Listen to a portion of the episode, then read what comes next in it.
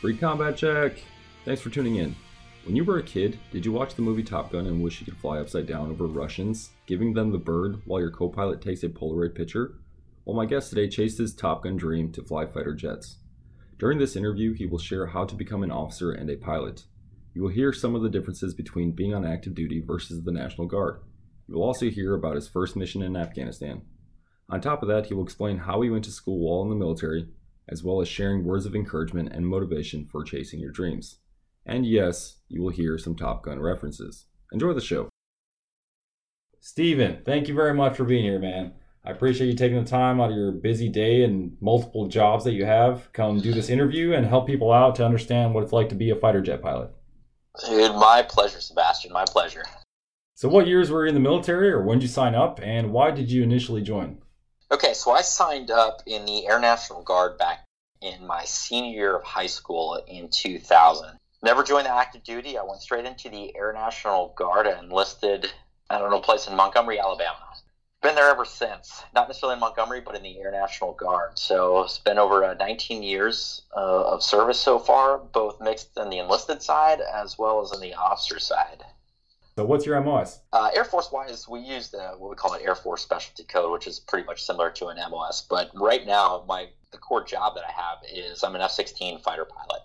And so I've been uh, flying this specific jet since 2004 when I began my initial training and been flying pretty much the same airplane ever since. What unit are you assigned to since you are in the Air Guard? Right now, South Carolina Air National Guard, the 169th is the fighter wing, and then below that, uh, we have them broken up into squadrons. So the 157th Fighter Squadron, and that's uh, based out at McEntire Joint National Guard Base, uh, just outside of Columbia, South Carolina. And while you're home, you guys have a specific mission set. Can you tell me about that? Yeah, absolutely. So the F 16 is kind of the jack of all trades type of airplane. So we pretty much do almost every role that a fighter jet could fulfill.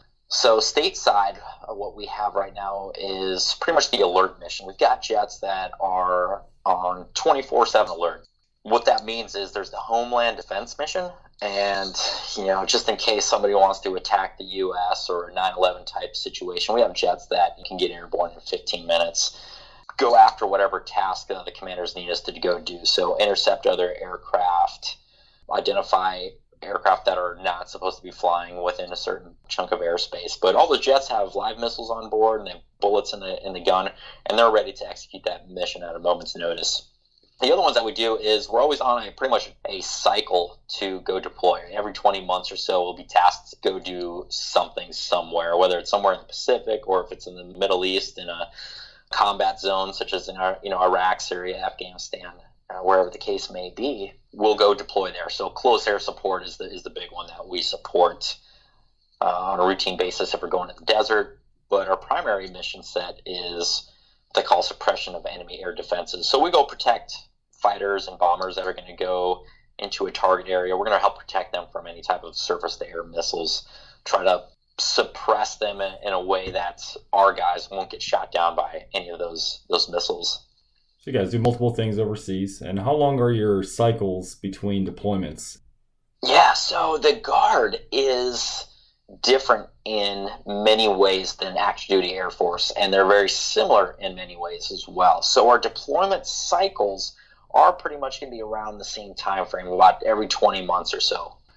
The active duty fighter units right now are currently deployed for about six months at a time, and then they'll come back home and spin up through the training cycle the Air National Guard units that have that alert mission that I just mentioned, they'll deploy for about 90 days and they'll come back home. And even in those deployments, we'll still cycle maybe half of our guys to split that 90 day deployment into two. So you're looking at about 45 day deployments for guys. So it's not too bad, not too bad at all. And it, it enables guys to get into the fight. It enables them to not miss that much work uh, from their employers if they're you know part-time guardsmen and then it also enables us to continually train more and more because we're at home and not deployed as often yeah, it seems like a lot better balance. Just like Ranger Battalion, we had about 90 to 105 day deployments, which I very much liked because you'd go there, give it everything you got, and then come back home and get ready to go again. If it's too long, it starts dragging out. Mistakes start getting happen because people get tired or bored of it. So that sounds pretty cool, like a, a very good time period to go out. Yeah, it certainly is too. And you know, the big one too is you know we don't have to miss an entire football season. That's the most important thing. SEC country. No, no, we're talking about real football here. Chicago Bears, man. of course. Yeah. Of course. As far as the short deployments, another benefit is for family. Even 45 days is a long time to be away from family, but six months is an incredibly you know long amount of time. And I know you know some of your audience done the full Army combat deployments of a year, and years past it out to 15 months, and that's just an incredibly long time. So being in the Guard has the ability to keep connected with your family just a little bit more. And, and so the family life's, you know, really important. And in the Guard, there's a lot more members that are older, more likely to have, you know, families, you know, multiple kids. And so it really does allow the opportunity to simultaneously serve your country and still serve your family. Yeah, that's really cool. You're trying to become a pilot on active duty. You may not have as much time with your family, and you cannot have another job. Yeah, that's correct. I mean, if you're, it's the same as in the army. If you're, you know, active duty, I mean, that's your full time job. Uh, right now, because I'm in the Air National Guard, as a traditional guardsman, the military is a part time job. Depending upon which career field that you're in, you know, sometimes you only work one weekend a month, and maybe go temporary duty or TDY a couple times throughout the year, which isn't required at all. It's just you go because you want to go there's other jobs like myself, we have a little bit more of a requirement in addition to the one weekend a month. We also have to fly our jets about six times a month to maintain our currencies because there's so many of those things that we have to maintain that it's a skill set that if you don't continually practice, they start to diminish. Because I'm only going to work at the guard maybe six to ten times a month, and again, that's kind of flexible I still have to have another source of income. So that's where I have other avenues in which to supplement, you know, their military income, you know, comes into play. So a lot of people have jobs outside of the military when, while they're serving in the National Guard or National Guard role. What is the process to become an officer? So the main thing in the Air Force is you're going to have to have a degree. You have to have a bachelor's degree in anything. I mean, it could be from engineering, it can be finance, it doesn't matter I was a commercial aviation uh, degree type of guy because flying is what I wanted to do. So I spent all my time in college learning how to do that. So that's one. You also have to take an Air Force officer qualifying test, and that's the same test regardless if you're going straight into the reserves, the Air National Guard, active duty Air Force. You have to take that test. And I equate that one to kind of being like taking the SATs. Again, there's several different sections of the test, but it just measures, you know, some of your cognitive abilities, your analytical skills, your verbal communication, that sort of thing. So that was going to have to be the, the other test. And then there's just an application process. And I can't speak to how those application processes are the same or different amongst the three different means in which to become an officer. And those three different means I'm referring to is the Air Force Academy, ROTC, the Reserve Officer Training Corps, or Officer Training School. I'm sure there's an application process for each one of those. And when I got commissioned in the Guard, I certainly had to go through an application process to just get hired to become a pilot. So those are the three big ones. Again, having the college degree, taking that AFOQT, and then running through a, an application process to go through one of the three commissioning sources.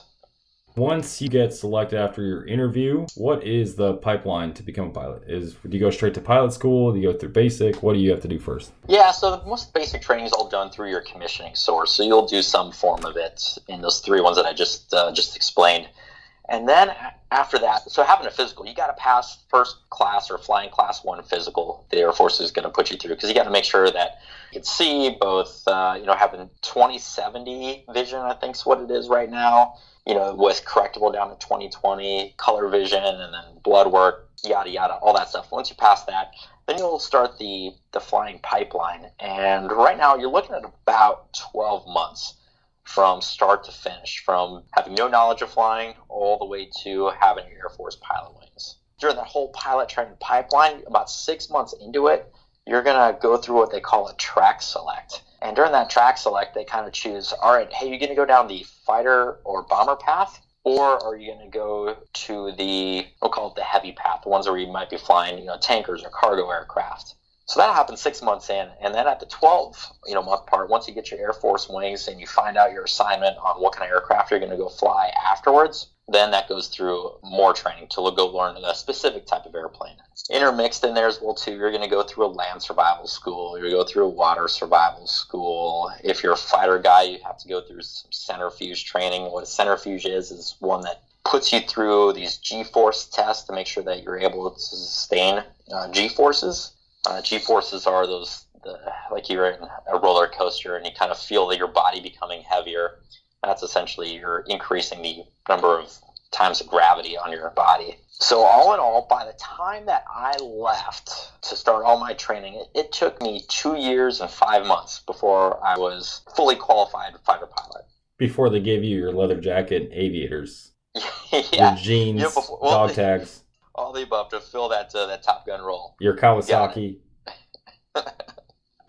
you got it. That's it. So it's a long training pipeline. You know, I kind of equate it to special forces in some of those career fields. It's a long time before you finally get set to go into your unit and start more training to make sure you're fully mission qualified. The pipeline is about 12 months, but with every other course and everything you have to do, it's about two years. You bet. You said there's a test you have to take that puts a lot of force on you. Is it similar to what astronauts have to do before they go to space? Yeah, they sure do. Same same thing. Same thing. That whole centrifuge training. You bet. And they'll run through this because the F-16 and, and several of the other uh, fighter jets are all capable of pulling up to nine Gs in that aircraft. And so before you go jump in that airplane, they want to make sure that you are capable of pulling those Gs. So they give you some training techniques on proper breathing. They give you the you wear this anti-G exposure suit or anti they call it a G suit. You know that's going to be able to squeeze your legs, squeeze your abdomen. The combination of all this training, they want to make sure you're good to go before they actually put you in that aircraft. Because we've had problems before. They have this thing called G lock, this G induced loss of consciousness, where you lose all the blood out of your head and essentially you pass out. So passing out while flying is not a good thing, and it's led to a, a lot of deaths over the years because people will essentially take a nap while they're flying the airplane, and then that aircraft and then impacts the ground. Man, that's scary. But with proper training, proper uh, techniques, and so forth, it's something that's completely doable. But it's something you have to be conscious of. And there's some people who can't pass that uh, that training in the centrifuge, and they end up not flying fighter jets. They'll still go on to fly other aircraft, but it's not in the high G jets. Normally, you won't do that training until after pilot training. I'm trying to think. Actually, some places though, you'll do it before at that six month part. They'll put the guys through centrifuge, so you can still go on and, and graduate and get your get your wings. You won't be kicked out of the Air Force if you can't pass that training because you're still an asset. You still can fly an airplane. It's just that you're just not going to fly the fighter jets. What other type of aircraft can people fly? The whole arsenal of things. Uh, so all the bombers, the uh, tanker aircraft, the ones that are able to do air-to-air refueling, your C-130s, C-17, C-5s, those type of aircrafts. The Air Force actually has some helicopters too that are mostly associated with uh, combat search and rescue. The ones that'll be uh, taking the PJs or the pararescue men uh, from place to place. There's a wide assortment of aircraft that the Air Force has in its arsenal. Once you do get your wings, what is the normal training cycle like? So once you get home from that uh, that initial training, you know, I spent about seven months learning to fly the F-16 out in Phoenix, Arizona. I come back home and then I put you through maybe another two or three month process again called mission qualification training. And that training there is just to make sure that now that you're home, now you're learning the specialty missions that each unit has. And previously I mentioned the SEAD unit, that suppression and air defenses. You don't get a whole lot of training in that during your initial training, and that's when you go home and you really fine tune that skill set. So about after three months when I got home, then I finally became a fully mission qualified pilot. That mission qualification then enabled me to go on deployments and execute downrange as required. My first trip when I got back from all my training in 2005, I deployed in 2006. I went to Iraq. Been my first trip down there, downrange, doing close air support, uh, supporting all the, uh, the Army, Navy, Marines, pretty much everybody out on the ground during their mission sets. Can you tell me about your first mission out there? My Afghanistan's first mission was probably one of my most interesting missions to me that I had throughout my flying career thus far. The first mission out the door, they call it your local area orientation. You fly as a wingman on that sort, and you fly along with somebody who has been there already, who's flown multiple times in country, who kind of has the lay of the land already. So when you take off on that mission, your goal is to just figure out how the operation works. I was in Kandahar at that time, and so it was figuring out the Kandahar airport, how you taxi to the end of the runway, how your jet gets armed up when you take off, who are the different controlling agencies that you talk to, what portions of airspace do you get assigned, where are all the refueling tracks located. You kind of hope for it to be a little bit of a benign mission because everything is going to be so new to you. You just get inundated with all of this information, this new setting. So I'm working through all of that. Anyway, 45 minutes after takeoff, we go to our first refueling track. Uh, we meet up with the tanker. We get all the gas that we need. And in the process of that, the air controllers contact us and say, hey, our, our mission's been changed, and we're now going to go talk to a new JTAC. Uh, so the guy on the ground that we do all of our communications with that's embedded with the unit that's on the ground my flight lead contact the JTAC, you know, normal check-in of just saying, hey, here we are. So he checks in, and you know, Monster 3-2, Viper 2-3 is checking in on station. And the JTAC immediately fires back. He's like, Roger Viper, uh, this is Monster 3-2. We are currently troops in contact, standby for 9 line. So that troops in contact information, what does that mean to us? That means the guys on the ground are currently being engaged by the enemy, and now they're calling for our help. This is getting real, real fast. They're taking RPG hits. They've taken several casualties. They're saying guys have traumatic brain injuries taking place. They've got medevac helicopters that want to get into this cop to pick up the injured to get them out, but it's too hot. They got to take care of this enemy threat before these helicopters can get in. And now they need us to help suppress the enemy fire that is actively engaging our friendly forces. I mean, that was a lot to handle. And this JTAC is now directly talking to my flight lead, and he's not directly talking to me. And so he's feeding all this information to our flight lead, and my flight lead, he's getting the big picture of what's going on, and I'm trying to listen and just try to pay attention to what's taking place. But everything's not matching up to what I'm seeing, to what they're talking about. So for me, I'm trying to play catch up. I'm trying to get a clue of all of these little Kalats, they call them essentially these little Afghan homes. I see them everywhere, and I know that we do not want to put any fires down on these Kalats, on these Afghans, the civilians, and so forth. So where it's it's difficult to discern where's the enemy located versus these civilians. It was a lot of work. The JTAC's calling in and say, hey, we need suppressive uh, 20 millimeter down on this location. 20 millimeter being the bullets that we have in our jets, so our jets capable of carrying about 510 rounds of these bullets, and we can fire those things at the rate of about 100 rounds per second.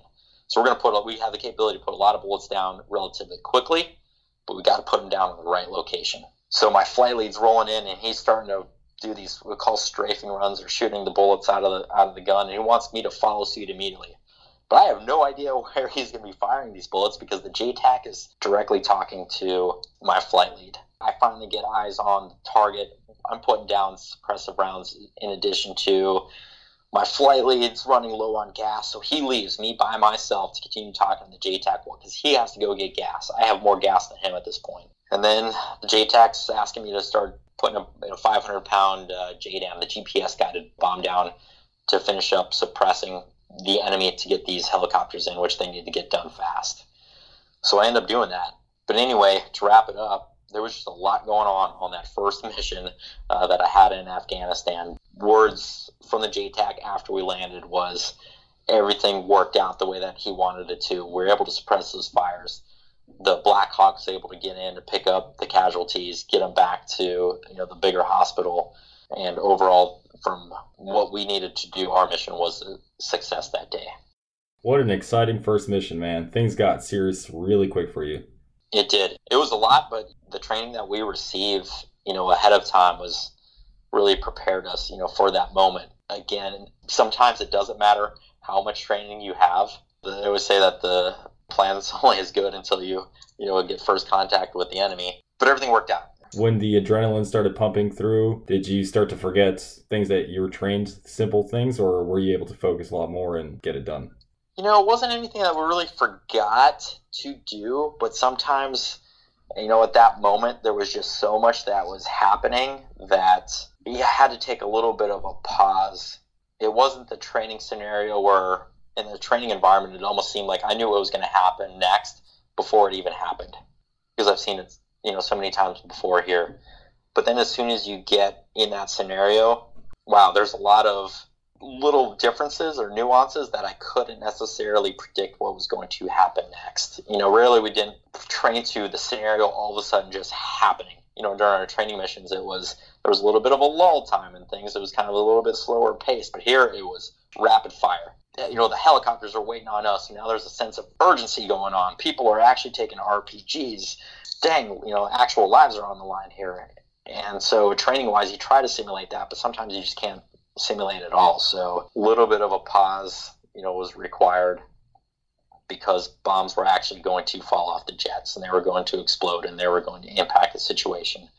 You know, whereas in training, we're not dropping on actual people. If we actually did train with actual ordnance, was limited. You drop a simulated bomb, it's no big deal. Nothing's actually going to blow up. But here, it was a totally different story. You went live. We did live. Knowing you guys were there gave me the confidence that when we go out, no matter what happened, how ridiculous it got, you guys would always sweep in there and just clean it up. So I'm sure those guys on the ground really appreciated your actions. Even if it was your first one, they had no idea. They're just like, that was really cool. Thanks for helping us out. Now the helicopters came in and saved people's lives. You know, and after that too, I wrote this long email to the JTAC, and of course, you know, from their perspective, they probably just think they're getting experienced guys to show up, you know, each and every time. So once I told him the story of it being my first mission, and I, in that I wanted to do my job faster and better than the way I felt I did. He thought that that was pretty amazing to hear my side of the story and to kind of have that connection, hearing from my perspective, you know, after the fact. Yeah, for sure. So when you were on deployment, you said that you guys would do close air support as well as taking out radars or other systems. For the special operations community, what did you guys do specifically? Well, in an Afghanistan scenario, we would do the same thing, almost the same story that I just you know explained. You know, if we were working with ODAs or the special forces teams that were there, they did much the same, just providing that overhead, you know, coverage. Uh, same thing too. If it was regiment that was going out on missions, our job up there was just to provide the same type of you know support with weapons that we had on board or utilizing are sensors, and by sensors, again, that targeting pod, essentially that camera on the ground to help them in any way possible. For us, didn't really change our mission set depending upon who we are working with. If we're working for conventional forces, we're going to be executing in the same manner that we would working with the special operations community. But what could be different though is uh, like in a non-Afghanistan type scenario, uh, one here where your Ranger Bros. We'll talk about the, the Ranger Regiment here specifically. When you guys go do your MLAT training for your airfield seizures, now what we can do and how we would be able to support that type of mission is again we're going to utilize the same sensors and the same munitions uh, to make sure that you guys are able to execute your mission successfully. So, in that scenario, for those who aren't uh, familiar with these airfield seizures and the way that the F 16 or any other fighter bomb platform uh, could fulfill that role, uh, in a specific way, I'll try to describe it here too in, the, in a little bit of a scenario setting. So, the scenario is you guys are going to go seize an airfield. Well, this airfield is protected by surface to air missiles or anti aircraft artillery. So, those surface to air missiles and those anti aircraft artillery could shoot down the cargo aircraft that are going to be airdropping all the Rangers in. Well, we can't have a bunch of C 17s loaded up with some high speed Rangers get shot down. So, our mission there is to make sure they don't get shot down. And how we can do that is we're going to have to locate and identify where those surface to air missile sites are located, or the AAA, the anti aircraft artillery, where they're located, and then go make sure those are suppressed and or destroyed before you guys show up on station. So, utilizing the capabilities of our aircraft, we'll find where those things are located and we'll go put bombs on them uh, to make sure that they're not a problem for you guys. And then once that uh, airfield is secure from those threats, that's when the Rangers will be able to show up, jump out of the aircraft, and go accomplish your mission. And then we can stay there on station and fulfill then that close air support role that we just got done talking about. So that's just one mission that uh, the Rangers would do, but there's all sorts of missions that we could do with any of the other special operations objectives that may need to be met. Uh, you know, there's so many different mission sets on there depending upon who we're working with, whether it's high speed Navy dudes, high speed Army guys, Uh, we're there just to fulfill a role, and usually it's putting bombs on target. Your mission set specifically provides a lot of fuel for that mission to be accomplished. It certainly does. We're kind of an enabler to make follow on objectives happen. You know, if you guys can't get into your target area safely, you know, that mission is going to be a no go. So we do have a part to play, which is kind of exciting because you guys get a lot of credit for the high speed missions that you guys do, but you know, we're just there to ultimately just support uh, you guys in the, in the grand scheme of things. True, but the main guys can't do it without the support. Your role specifically plays a big part into the mission success. Certainly does. You know, and everybody talks about this whole team concept, but it really is. You know, if we're going far, far away from home, it's going to require us to have the gas to be able to get there. So having the tanker support is a big deal. You know, you guys aren't uh, able to airdrop onto that airfield if you don't have the, the cargo aircraft uh, support you know, if we don't have the eyes in the sky, meaning from uh, those air, AWACS air, airplanes that have those big radar dishes on it, you know, making sure that there aren't any other enemy forces flying around, well, we couldn't fulfill that mission, you know, without them. So, big team concept in the military as a whole, no matter what you do. Most definitely since we're talking about special operations, most guys get a lot of gear. They get a lot of cool things. They get uniforms or duffel bags. They get different Gerbers, whatever. Just a lot of cool things. What do pilots get that's really cool? I think you hit alluded to it earlier. Uh, you know, our sweet leather jackets, our, uh, besides that, I mean that's the understood. that's standard. We all know about that stuff. Uh, you know, we get some pre-deployment gear. I mean, nothing too fancy for us. I'm gonna get them bags, maybe some some knives or CamelBaks. You know, on, for pre-deployment going out to the desert. Some of those sweet Wiley X goggles. Those things are amazing. Um, yeah, that stuff's okay. We do, yeah, we have a lot of gear that we fly with and so forth, and just some of that gear, you know, pertains to the jet. Like I said, we wear these this G suit that we have. Besides flying, it's not, there's not a whole lot of utility for it. The we'll say though that we do have our flying helmet. We do fly with this helmet that costs around one hundred twenty thousand dollars, and that yeah, that helmet is really enables us to complete our mission more efficiently and effectively. So the heads-up display that we have in our jets, kind of similar to ones that you see in cars these days. It pretty much just keeps your heads up, so you're looking forward and not having to look down inside the cockpit at things.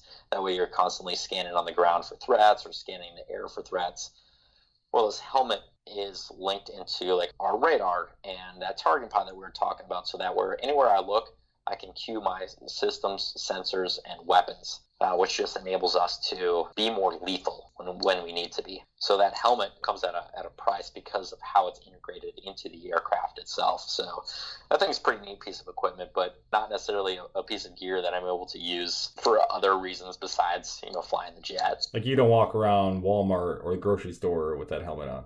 No, I would. Oh man, I would totally look badass if I was. That would be awesome. But you do have your aviators and leather jackets, so you're good. I'm good to go there. As you're walking through the store trying to pick out your tea that you're going to fly around with? Of course we fly with tea. We've got tea time, of course. How annoyed do you get when you spill this tea on your uniform because you bang too hard or someone calls you in and you have to go fly down and do something? Well, you know, again, that's where training comes into play. So when you're a brand new lieutenant, you screw it up all the time. But when you're an experienced old guy like myself, you learn how to not spill. You master. You have your pinky out, very proper. oh boy. Okay. So first of all, I want to make sure your audience realizes that we do not actually fly a T. or do you? no. Yeah, that's cool. On top of the National Guard, you also fly for Delta Airlines. I do. As a pilot, I really don't have that many skill sets. So I know how to fly airplanes, and so it was kind of a natural fit uh, for me to go get a job that you know was flying airplanes as a part of it. So doing the commercial airline gig is pretty fantastic. The company is pretty large. There's over 14,000 pilots at Delta.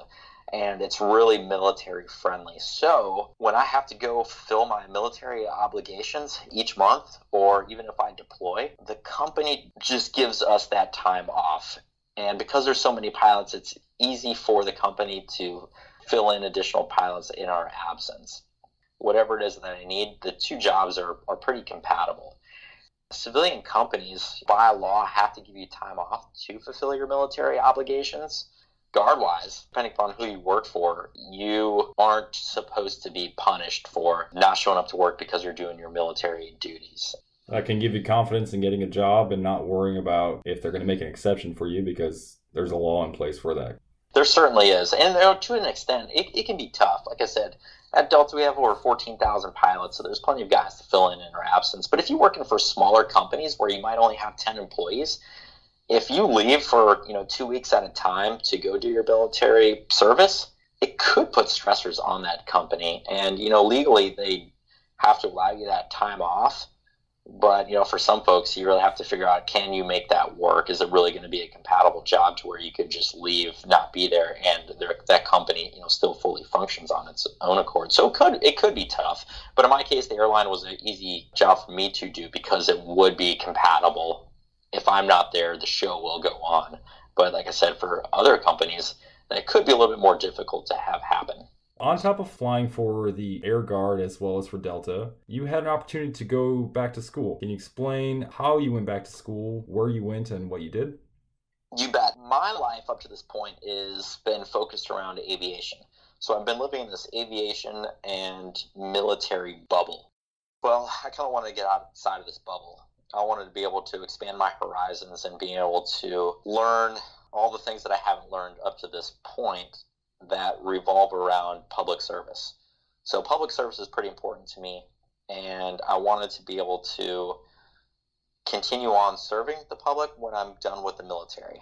And I looked at going back to school as a means in which to help add additional tools inside my toolkit.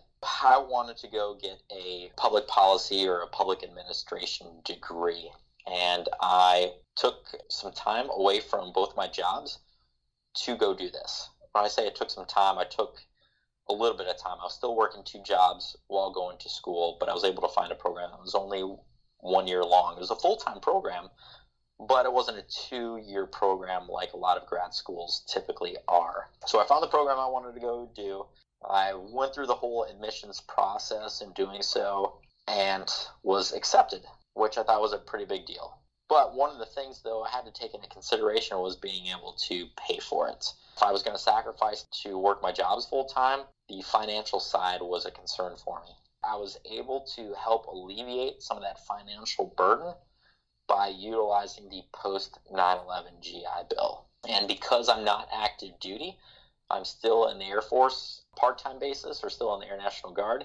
And because I've made multiple deployments, I was able to utilize this GI Bill benefit to go back to school. And what that enabled me to do was a majority of the tuition was picked up, part of the GI Bill, and also utilizing something called the Yellow Ribbon Program, where there are some additional funds that are matched to help pick up the tuition costs. So, in addition to just tuition, the benefit also enables you to receive BAH, that basic allowance for housing that most you know full-time military members get. So I was able to get that at the E5 level. E5 being just a you know a pay grade. So I was able to offset the financial burdens by utilizing this program and going back to school on a full-time basis. And the school you went to was Harvard. It was Harvard University. The university is composed of multiple different schools within the university, such as the law school, Harvard Business School, Harvard Medical School, but I went to the Harvard Kennedy School, which is their school of government. So they have a bunch of grad schools that are in addition to Harvard College, which is where all of the undergrads will go to pick up or earn their bachelor's degree. Did you feel that going back to school was beneficial? A hundred percent. I think it's so important for continued education in anybody's life so therefore, yes, I'm going to say, yeah, absolutely beneficial. And when I say continuing education, it doesn't necessarily have to be a degree program, but just by reading books that you're interested in, uh, regardless of the topic, I think just continually learning, continually pushing yourself to try to be better, keeping your mind sharp is so very important to not only being successful, but just making yourself better. Definitely. It doesn't matter what profession Absolutely. No, it doesn't matter the profession. It's just it's just a life thing, really. It's a lifestyle choice as a human being. With all your experience in the military, what are some things you like and some things you do not like about the military as a whole? What I like about the military is that it can put you into situations that'll really push you in a direction that's going to force yourself to think about problem sets and problem solving You're going to be in potentially in combat scenarios or just in training scenarios that are going to test your mettle. They're going to put you into situations where you don't know the right answer, but you're forced to make a decision. They're going to put you into situations where you are the leader, the leader amongst men. And I say that in a general, neutral way. There are so many of these different experiences that I've had personally in the military that I know that I just would not find in the civilian sector so many dynamic scenarios in my past have really set myself up for success because I know that I am able to take a situation that I'm not necessarily familiar with, but I know that I can solve a problem. I've learned that all problems have solutions. I've learned how to keep calm under pressure and just be able to execute the mission at hand. So I think that's one of the best and greatest benefits that I've had. It's really character building it's increasing your leadership abilities in ways that you may not necessarily have known that you've had. Some people are like, well, I'm not necessarily a leader. Well, you know what? You probably are because there are situations to where you have had to make a you know certain decision and you've had to influence other people to execute a plan or execute a mission those leadership opportunities aren't necessarily had in other places. So I think that's the biggest thing that I've taken away from the military. And yeah, there's a lot of negatives in the military as well too. You know, there's a lot of time wasted doing military things that you know you don't necessarily want to do, but you kind of have to do it. But for the most part, I mean, overall, it's it's a benefit. I mean, the the things you gain from it outweigh any of the costs in my mind. So the juice is worth the squeeze. It is. But then again, you know, that's just from my perspective. I think because I've had a certain job that I've had, the experiences that I have had, that's my takeaway from it. You know, other people, depending upon what they do, may not necessarily have those similar experiences. But I think if you're one that's going to push yourself, you really want to test yourself, you can get a lot out of the military. Especially if you want to get good at volleyball. Well, of course. I mean, a lot of people think you can go join these amateur leagues and so forth, but you're not going to get anywhere, you know, as compared to, you know, being in San Diego, California, in the hot sun, wearing your your jeans and your exactly. tags. So if you want to get good at volleyball, become a fighter jet pilot. Become a fighter pilot. But if you really want to get, you should join the Navy. The Navy does way more than the Air Force does. What type of person do you think should try out to be a fighter pilot? Do you see similar characteristics in all the fighter pilots, or do you see a pretty broad range of people? The type of person who should become a fighter pilot is the one who wants to become a fighter pilot. And not just a fighter pilot, but say any pilot in general. If you really want to go do it, then do everything you need to do to go make that happen. Now, there are some traits that you commonly see within the fighter pilot community, and I'm going to put most of my emphasis there because that's the community that I am in. And it's going to be more of your type A personality. It's going to be the person who's going to have that warrior spirit. It's going to be the person that's not necessarily going to take no for an answer, but it's going to go find that solution. It's going to be the person who's willing to step outside of their comfort zone. Those types of traits is really what I see amongst the guys that I work with, the guys that I've been associated with over the years. Those characteristics seem to be standard across all the special operation communities. From all the people that I've interviewed and people that I've ran across, it seems to be the norm. It is. You know, we don't get the special operations label attached to us at all, but there are a lot of those traits are, you know, quite similar in many ways. And what recommendations do you have for those thinking to try out? Studying for a test or getting physically in shape, what would you recommend them do? My big thing is if you want to become a fighter pilot, and I say fighter pilot, if you just want to become a pilot in general, just take those necessary steps to get there. First of all, you got to find out how to go do so. The internet is just a treasure trove of information. So you can look at that and figure out the different ways you know you want to go do so. But the big one is just go make it happen.